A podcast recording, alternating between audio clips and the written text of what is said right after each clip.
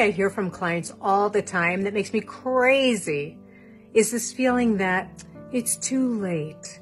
It's too late for me. I should have gone back to school. I should have become an author.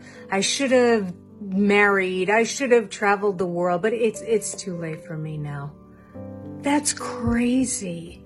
If you're alive, if you're here, it's never too late. And here's the thing. There's an arrogance in us thinking that what we can do is up to our limited selves. But you are so much more than you know.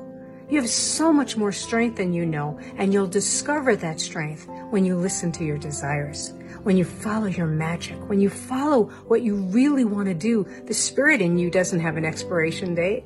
Spirit in you doesn't have a sense of, well, I'm too old now. well, you're too young now. You know, there's never a right time for your ego.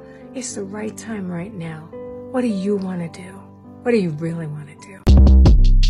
Short Cast Club